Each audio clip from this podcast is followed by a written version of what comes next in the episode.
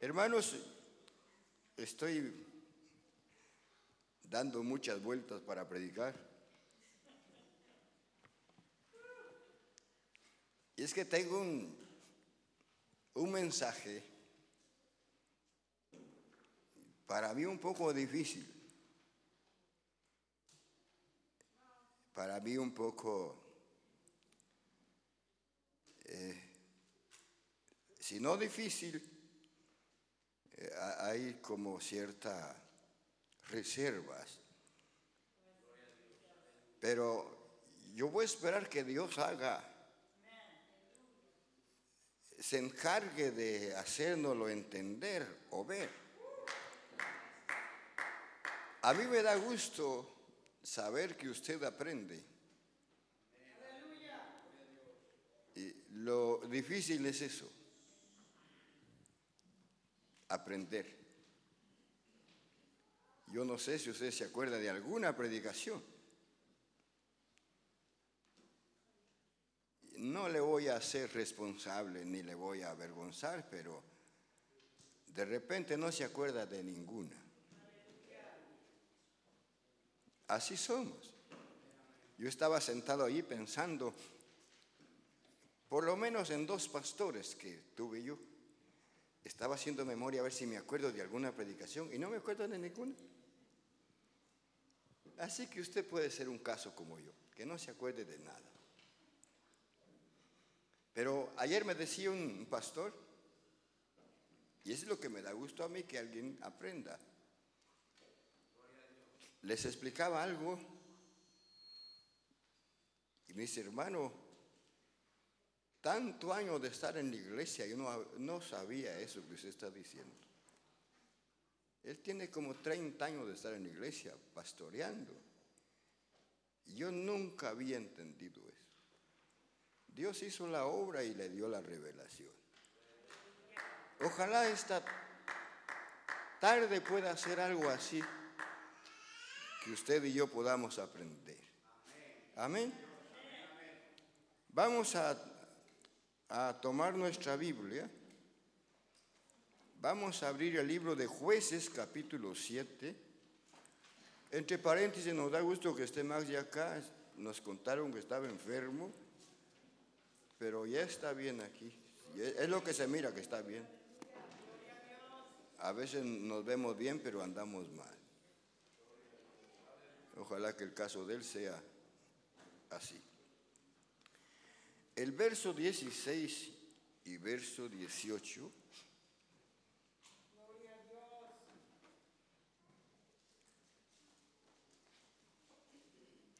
dice la Biblia, y repartiendo los 300 hombres en tres escuadrones, dio a cada uno de ellos bocina en sus manos y cántaros vacíos con las conteas ardiendo dentro de los cántaros.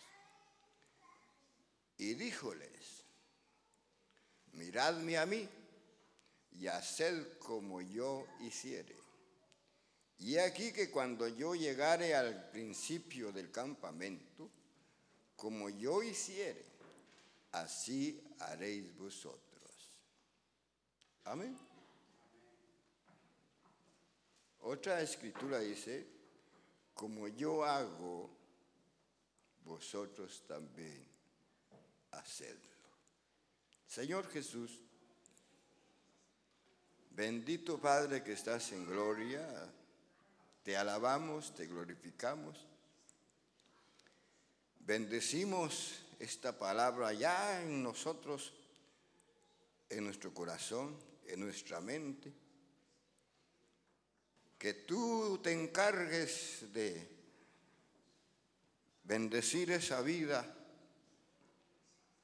de revelarte, de darte a entender por esta escritura o esta predicación. En el nombre de Jesús, amén.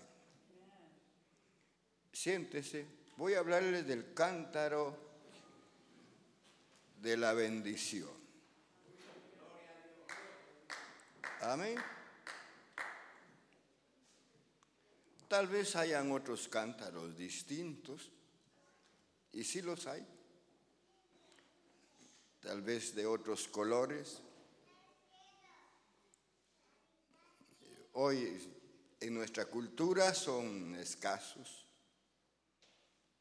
pero en nuestra cultura hubo un tiempo que eran muy comunes.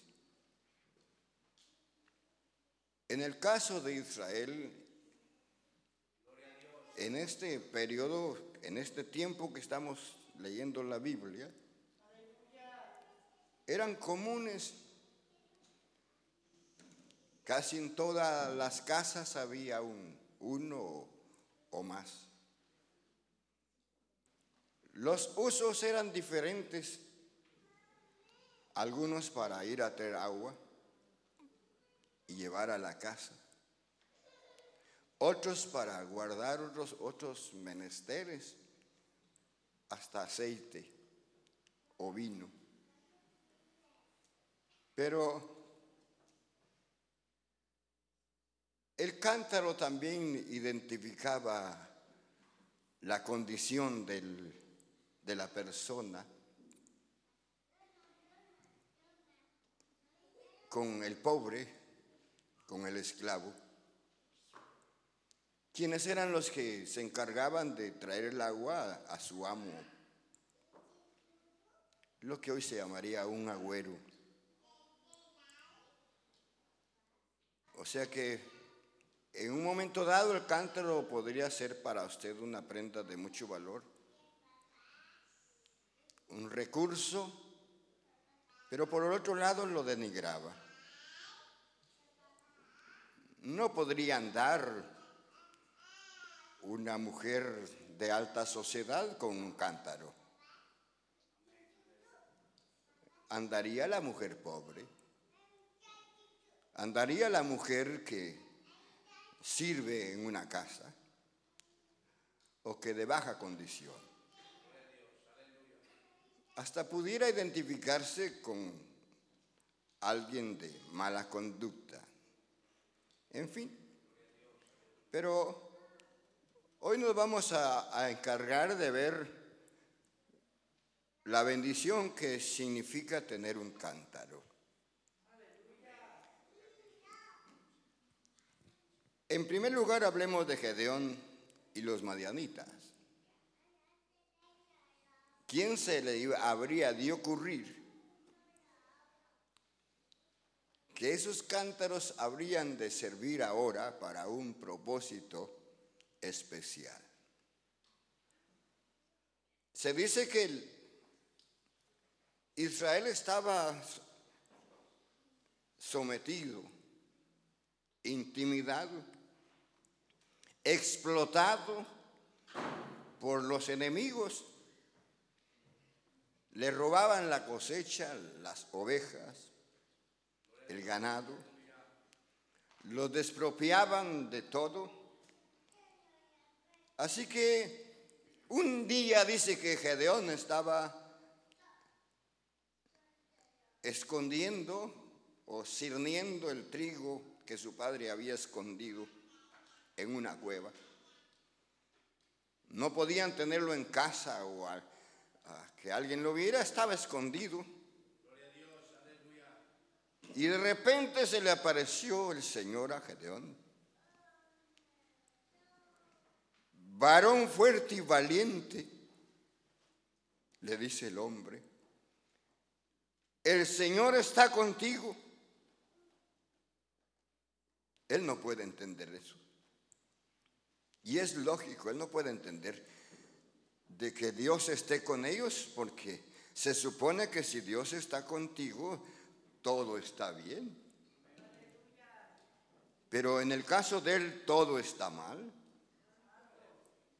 Así que él no puede entender esa expresión, ese mensaje de que Dios está con él.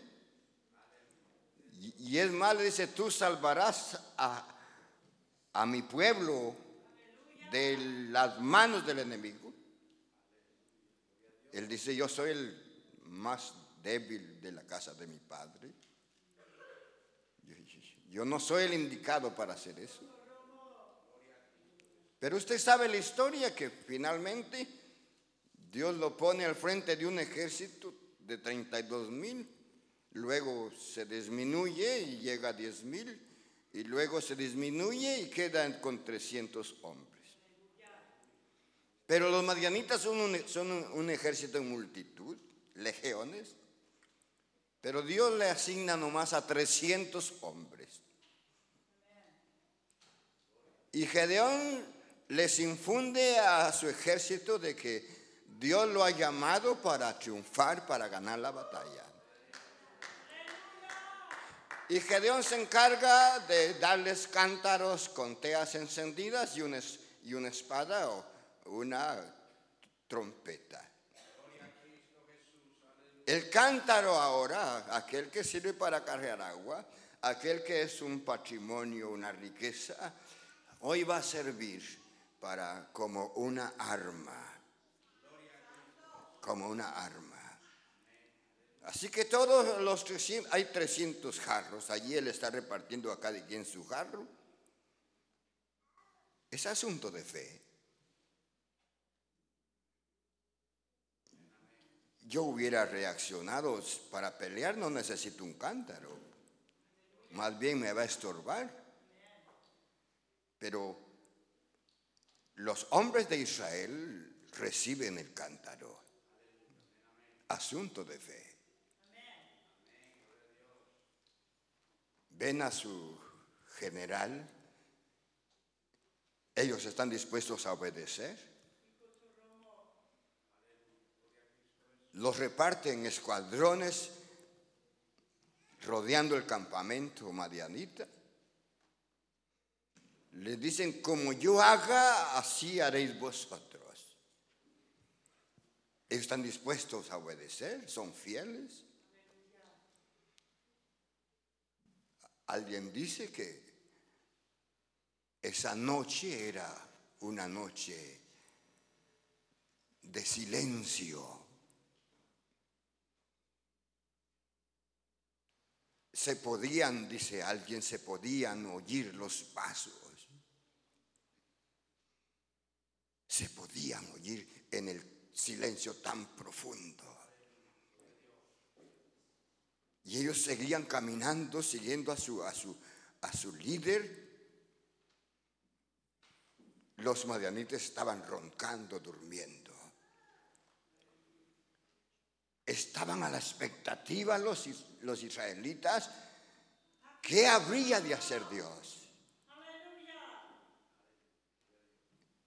Esa noche podría ser la noche más gloriosa para el pueblo de Israel. Pero no lo habían visto, no habían llegado allí. Era incertidumbre todo.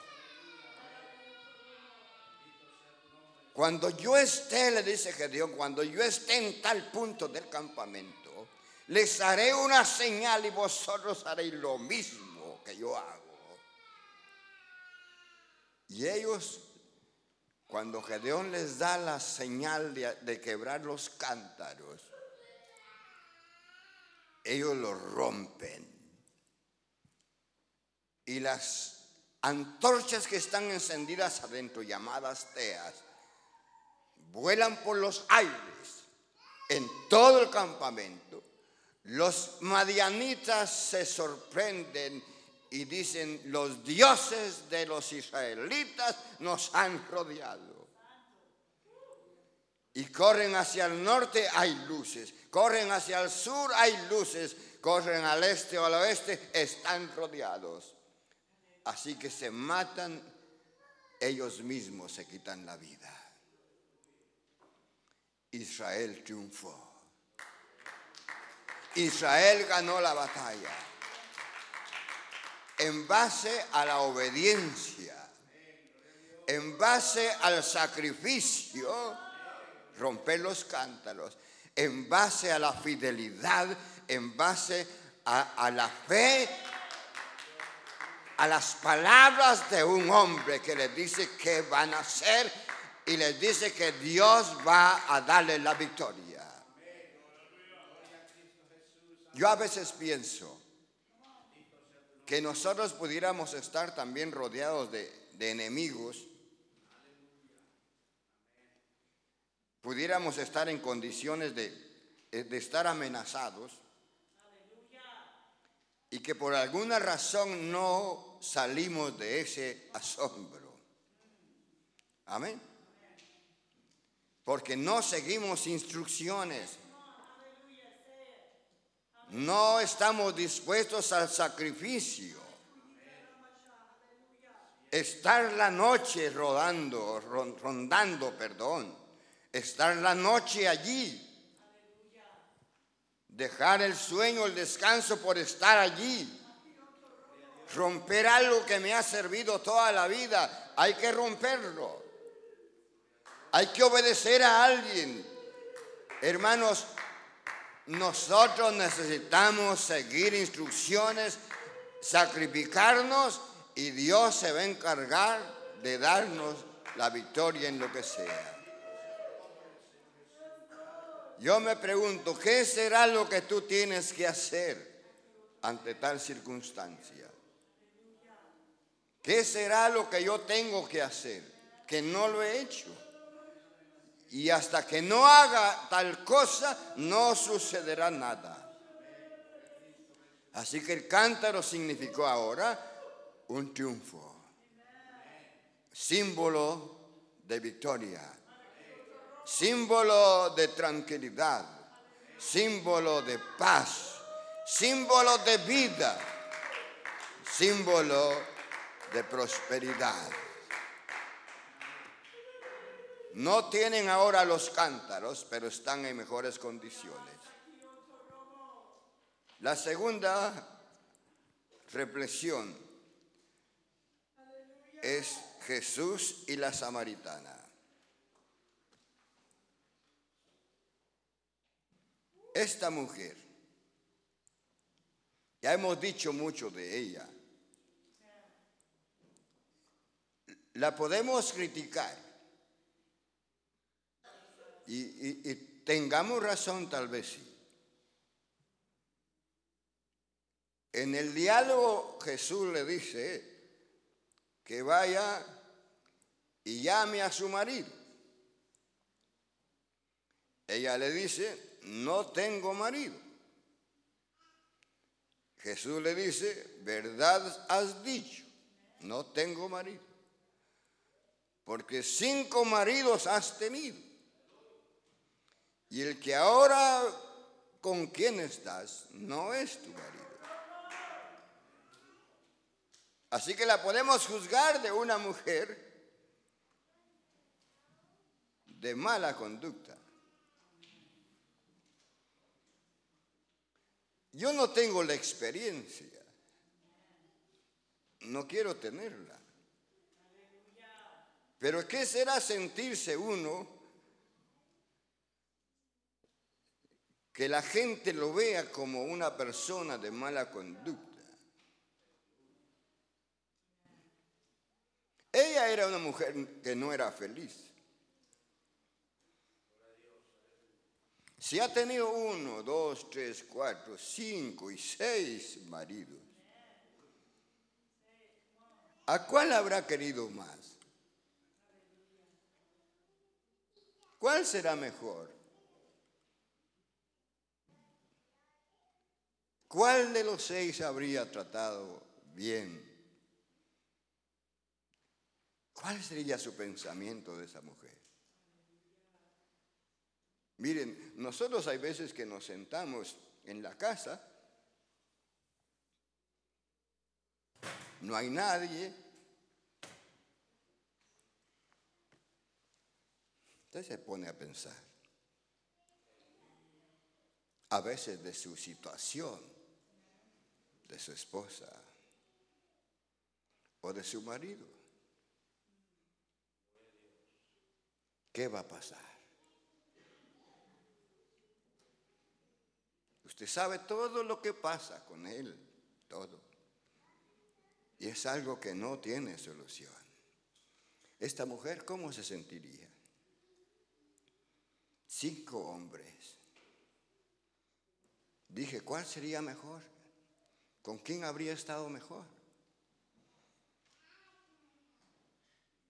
Se ha de haber sentido humillada.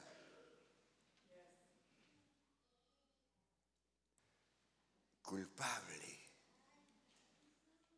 Bueno, se repone y trata de olvidar eso.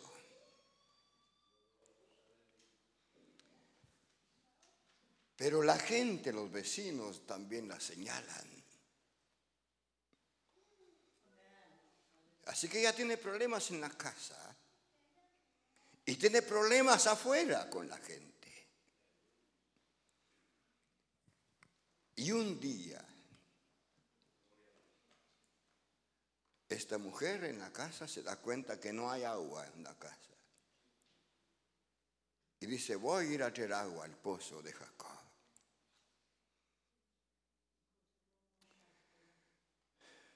¿Qué horas son? Son las ocho. Las nueve. No, no puedo ir. Esa hora va toda la gente. Ah, voy en la tarde mejor que el sol haya bajado.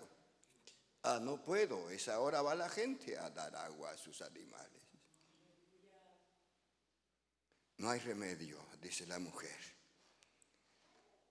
Tengo que ir a mediodía cuando nadie va al pozo, para que nadie me vea, para que no me junte con nadie.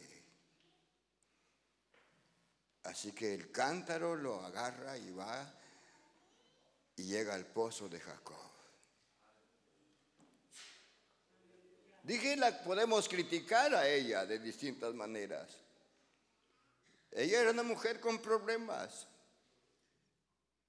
Yo no quisiera tener esa experiencia. Saber que no le va bien con sus matrimonios, saber que la sociedad tampoco la acepta. Y para desgracia, para colmo de males, hoy cuando llega al pozo está un enemigo suyo. Dos formas de ser enemigo. Es un hombre el que está allí. Y un hombre que no la quiere. Pero ese hombre que habría de conocer esa mujer, ese hombre cambiaría su historia. Jesús no puede hablarle a una mujer. Los hombres no pueden hablarle a una mujer. Un rabino menos no puede hablarle. Pero Jesús le dice, mujer, dame de beber. Dame de beber.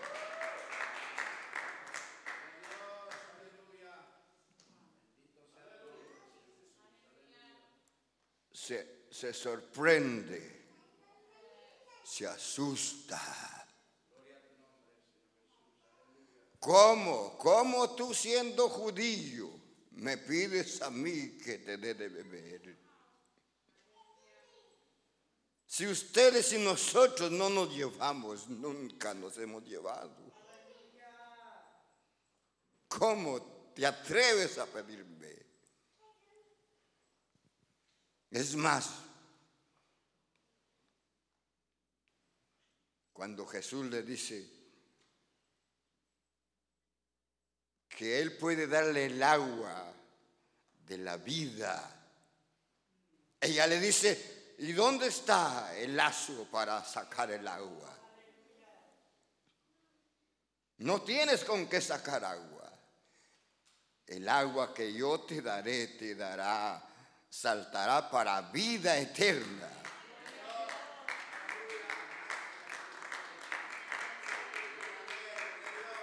Ese encuentro de Jesús con la samaritana va a cambiar su historia.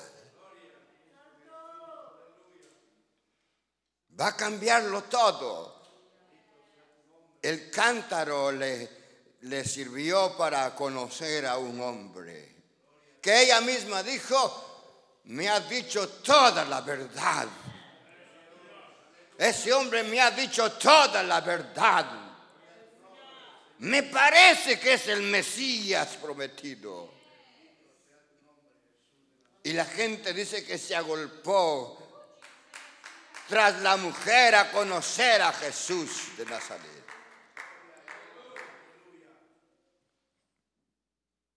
¿Cómo te sientes tú como mujer, como hombre? ¿Cómo, cómo estás viviendo tu vida? Que no leas remedio, no leas solución. Pero debes de tener algo que te lleve a Jesús. Debes de tener algo que te lleve a encontrarte con Jesús. No importa que tú ya aceptaste a Cristo, ya te bautizaste, pero necesitas volverte a encontrar con Jesús. Necesitas sentarte con Él. Pero ¿qué tienes que te lleve a Jesús? Esta mujer tenía dos cosas. Una necesidad de agua y un cántaro que le permitía saciar su sed. Amén. ¿Qué tienes tú que te lleve a Jesús? ¿Qué tendré yo que me puede llevar a Jesús? Al silencio, a la relación, al diálogo y pueda decirle yo toda la verdad. El Señor liberó a esa mujer. La hace mensajera cuando le dice, anda y dile. La hace predicadora, anda y predícale. La restaura, la restaura, la dignifica. Aquella mujer despreciada hoy no es despreciada. Ahora es alguien especial que la Biblia la venera, la, la recuerda, la Biblia la presenta como una mujer especial. Tú eres mujer. Tienes problemas quizás. Necesitas encontrarte con Jesús. Necesitas ir al pozo de Jacob. Necesitas ir al pozo de Jacob.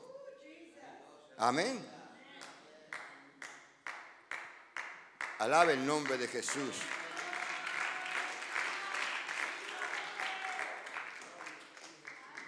esta mujer, dije, se enfrentó a una situación difícil. Yo me pongo a pensar, una mujer con su cántaro a echar agua. Eh, imaginémonos nuestros pueblos que allá también así se, se vivía. Aún todavía nosotros encontramos en México algunas mujeres que, que van a lavar al, al río todavía. Esa ha sido nuestra vida. En nuestra tierra eso hacía nuestra gente. Y ya que se iba la persona, a veces tenía que llevar un poco de agua, de esa misma agua. No más que pues, se apartaba donde no hubiese jabón llevaba su ropa y su agua para cocinar a la.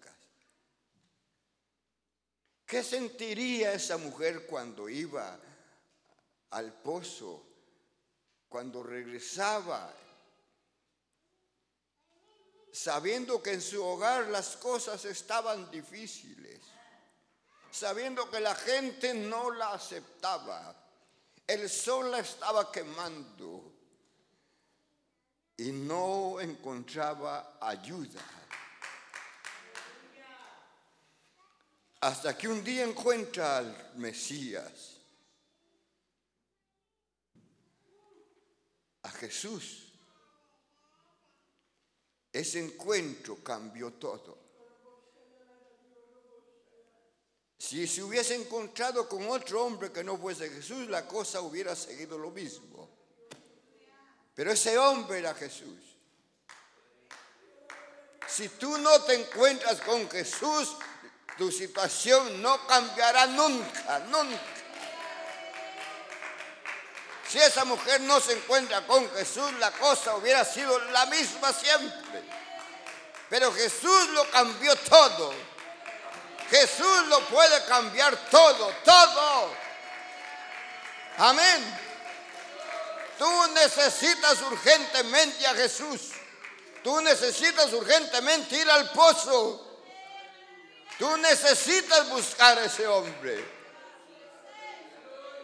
para que todo cambie. El dinero no cambia las cosas. El estudio no cambia nada. La posición no cambia nada. Jesús lo cambia todo. Todo para la gloria de Jesús.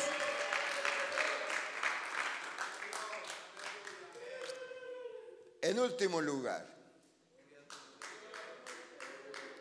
el hombre del cántaro. Dice la Biblia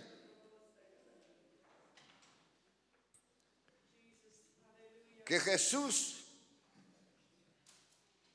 se llegaba la fiesta de la Pascua, la fiesta de los panes sin levadura. Los discípulos ya sabían la, de la fiesta. Sabían que estaban en el periodo preciso. Y le preguntan a Jesús, Señor, ¿dónde quieres que preparemos el lugar para que comamos la Pascua contigo? Él les dice, vayan a la ciudad vayan a la ciudad. Y cuando entren a la ciudad, encontrarán a un hombre con un cántaro en la espalda. Un cántaro que lleva a sus espaldas con agua. A ese hombre pregúntenle, ¿dónde está el aposento donde el Señor va a comer la Pascua con sus discípulos.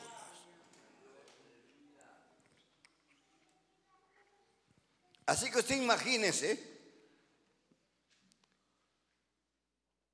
a los discípulos caminando, los que son de allá de Uspanapa, los que somos de Guatemala, que hemos caminado en caminos así. Imagínense a, un grupo de hombres caminando en el polvo, las casas aquí y acá, y, ven a mujeres y hombres, pero no llevan cántaro. Y el Señor dijo que llevaba un cántaro en la espalda. De repente lo ven. Ah, ¿será que él? Preguntémosle. Le dije, Señor, dice el Señor que dónde está el aposento, donde Él va a comer la Pascua.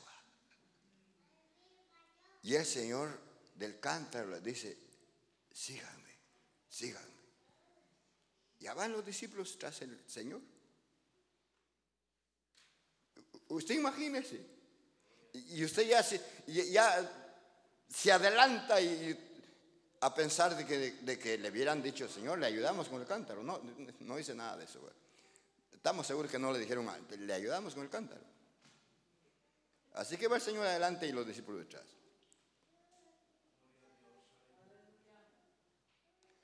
Miren cómo el cántaro da identidad. Ellos habían visto varios hombres, varias personas, pero no eran porque no tenían el cántaro. Miren cómo el cántaro da identidad. Así que ahora encuentran al hombre del cántaro y ahora lo siguen. Entran al aposento y ahí está el aposento, ahí está el lugar, todo está preparado. Así que el Señor llega a ese lugar, a la casa del hombre del cántaro.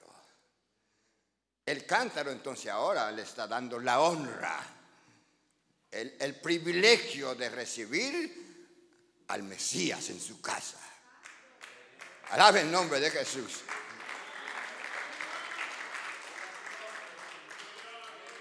¿Cómo lo que puede ser una humillación, puede ser una revelación de la desgracia o la condición de pobreza, cómo eso se transforma en ser el más honrado de tener al Mesías en su casa?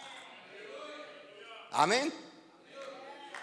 Yo quisiera que tú relacionaras eso con, con las cosas que tienes, que a veces te pueden hacer verte mal ante la gente, pero que eso puede servir para acercarte a Jesús y tenerlo a Él en tu propia casa.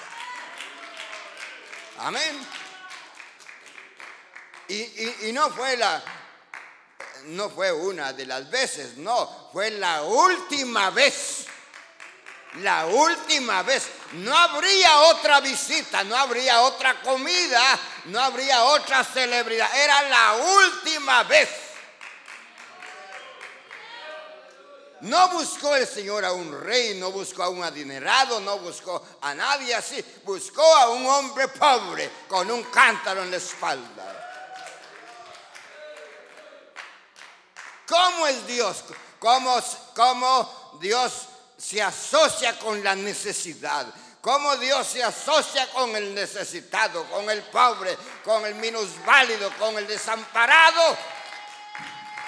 Dije, y es la última vez, no va a haber otra cena más. Por eso cuando están a la mesa, dice la Biblia, están comiendo, le dijo el Señor, Oh, cuánto había yo deseado comer con vosotros esta cena. Cuánto yo había deseado comer con vosotros esta cena, tener con vosotros esta comida. Porque no la comeré más sino hasta que venga de nuevo en el reino de mi Padre. Esta es la última vez que voy a estar con ustedes comiendo. Y ahí están todos sentados, oyendo.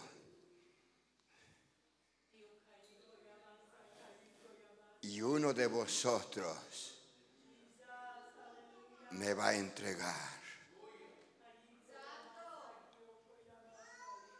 Qué triste que lo que se estaba convirtiendo en una alegría indescriptible lo que se estaba convirtiendo o, se había convertido en algo tan glorioso, hoy se está tomando una nota triste. Está diciendo, está diciendo el Señor que uno de los discípulos lo va a entregar, lo va a matar. Dice la Biblia que uno por uno, uno por uno le preguntó, ¿Seré yo, Señor? Les preocupó, les preocupó. ¿Seré yo, Señor? Y él dijo, el que ha metido la mano en mi plato conmigo, ese me va a entregar.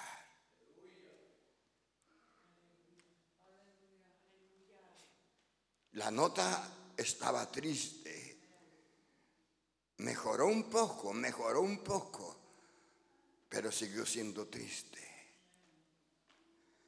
Mejoró un poco porque algunos se sintieron liberados de no ser el causante de la muerte de Jesús. Pero siguió siendo triste porque de todas maneras el Mesías ya no iba a estar con ellos.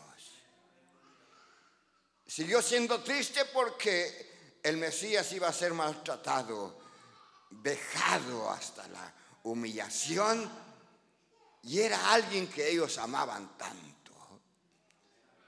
Así que siguió siendo triste la nota. Pero el cántaro llevó llevó a, a, a vernos con ellos en ese punto de la Santa Cena. Vuelvo a decir, ¿qué tendrás tú como el cántaro que te lleve a un momento en que puedas recibir a Jesús, estar con Jesús?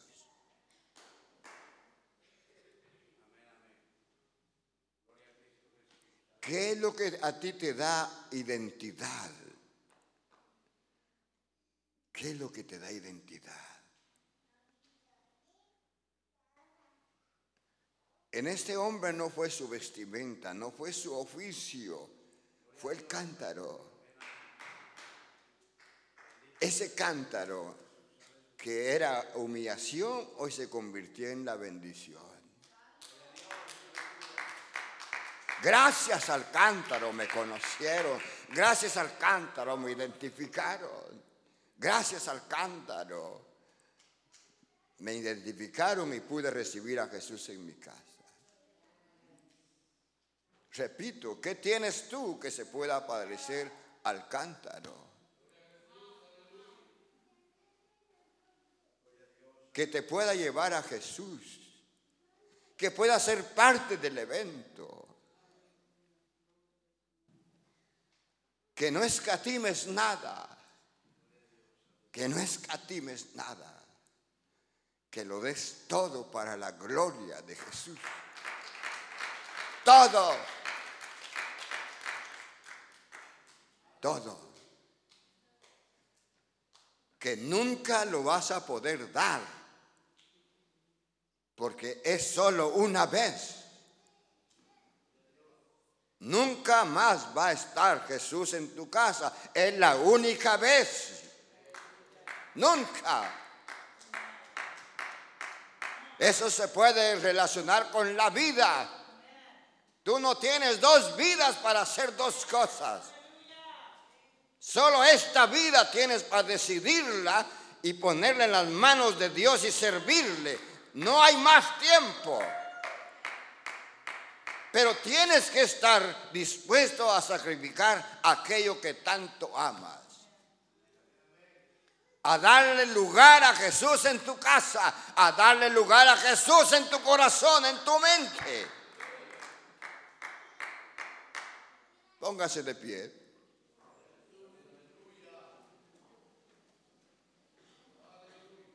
Así que si el cántaro pudiera ser una humillación,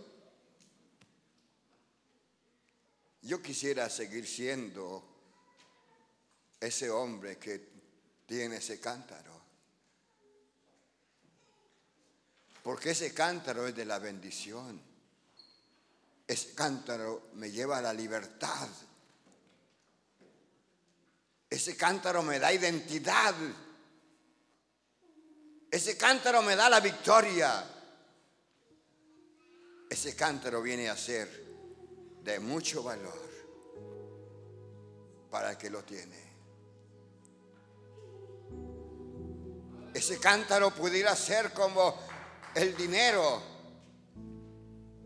Pudiera ser como la, las capacidades, las aptitudes que tú tienes, como el tiempo, como la vida, como tu carácter. Tienes eso, dáselo al Señor. Mañana será nunca. Mañana no estará Él. Esta tarde te invita a cenar Él. Esta tarde Él quiere sentarte con, contigo y hablar como con la samaritana. Hoy quiere entrar a tu casa. Cierra tus ojos.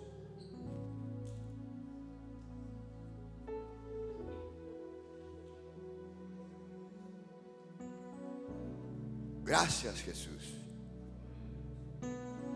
Bendice esta iglesia. Ayúdale. Ayúdale que pueda conocerte mejor.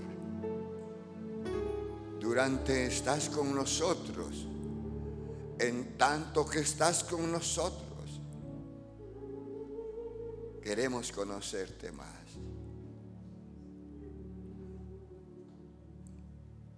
Gracias Jesús.